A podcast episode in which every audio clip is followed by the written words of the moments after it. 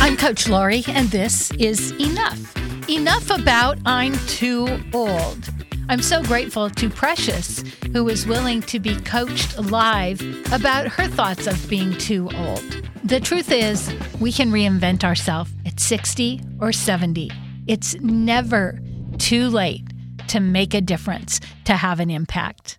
Hey, Precious. I have been wanting to talk to you about turning 67. That has been such a challenge for me this year. As I think about pursuing things that I'm really interested in, I just have this catch about my age and wondering if it's too late to pursue what I really want to. It feels like 67 is there's not going to be a chance to pursue things. What's the story you tell yourself about being 67? When I look at some people who I hear and see, I just see that this is somewhat of an anti aging culture. Some of the things that I want to do are things that require technical things, and that's very difficult for me to think about pursuing that at my age.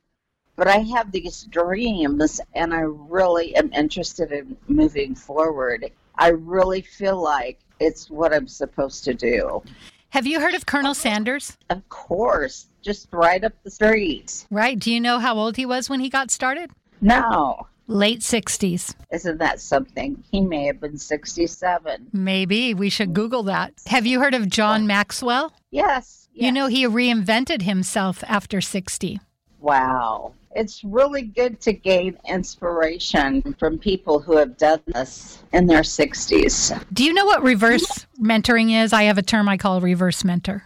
No, I don't. Rather than the old people teaching the young people, it's the young people either teaching or doing for the older people. And we know we've had to learn Zoom, right? Just in the last That's few right. months. So the story you're telling yourself is I'm too old, but now you know there's some people that started, famous people that started at your age. Yes.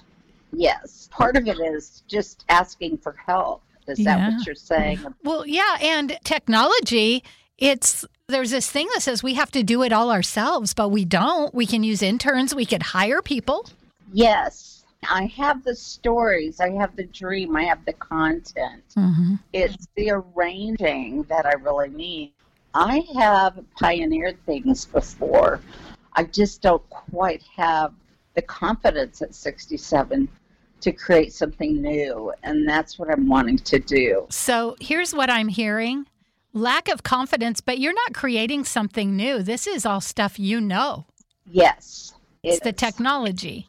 And Yes. what if tomorrow somebody came up beside you and said, I will take care of all your technical needs? That would be amazing. I feel like that is my huge block. So now that you know there's some options, what are you thinking you might be able to do? Part of the challenge is asking for help Mhm. and figuring out where I can get help. I think about homeschoolers. Mm-hmm. I think would just be thrilled to be paid to just help me navigate some of these things. Do you have Yeah. someone like that? I do. Would you be willing to give them a call? I would. Will you ask and then text me and let me know? Wow. Okay. Okay, Lori, I'll do that. And if she says no, Her family is so well connected. yeah, there you go. My guess is she would know someone.